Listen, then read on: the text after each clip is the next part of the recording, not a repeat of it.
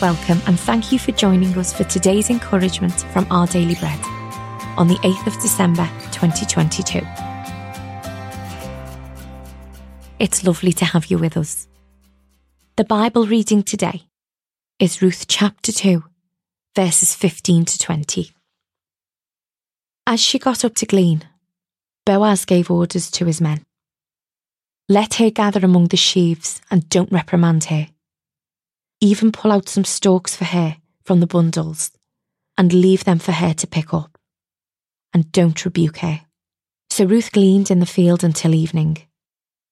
Then she threshed the barley she had gathered, and it amounted to about an ephah. She carried it back to town, and her mother in law saw how much she had gathered. Ruth also brought out and gave her what she had left over after she had eaten enough. Her mother in law asked her, Where did you glean today? Where did you work? Blessed be the man who took notice of you. Then Ruth told her mother in law about the one at whose place she had been working.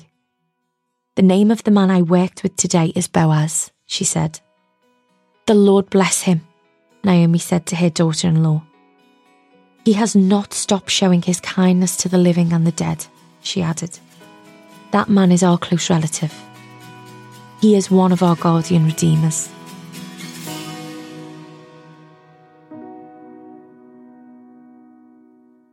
Today's article, titled Fast Food Encouragement, was written by Elisa Morgan.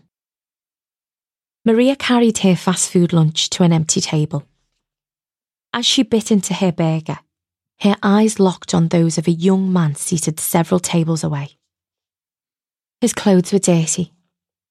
His hair hung limply, and he clutched at an empty paper cup. Clearly, he was hungry. How could she help? A gift of cash seemed unwise. If she bought a meal and presented to him, might he be embarrassed? Just then, Maria remembered the story of Ruth, where Boaz, a wealthy landowner, invited the impoverished immigrant widow to glean from his fields. He ordered his men, Let her gather among the sheaves, and don't reprimand her. Even pull out some stalks for her from the bundles, and leave them for her to pick up, and don't rebuke her. In a culture where women were utterly dependent on their connection to men for survival, Boaz demonstrated God's loving provision. Eventually, Boaz married Ruth, redeeming her from her serious need. As Maria rose to leave, she placed her untouched packet of fries on a nearby table, meeting the man's eyes as she did.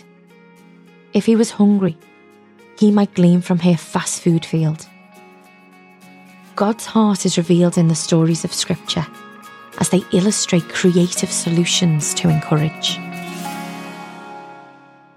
Let's pray.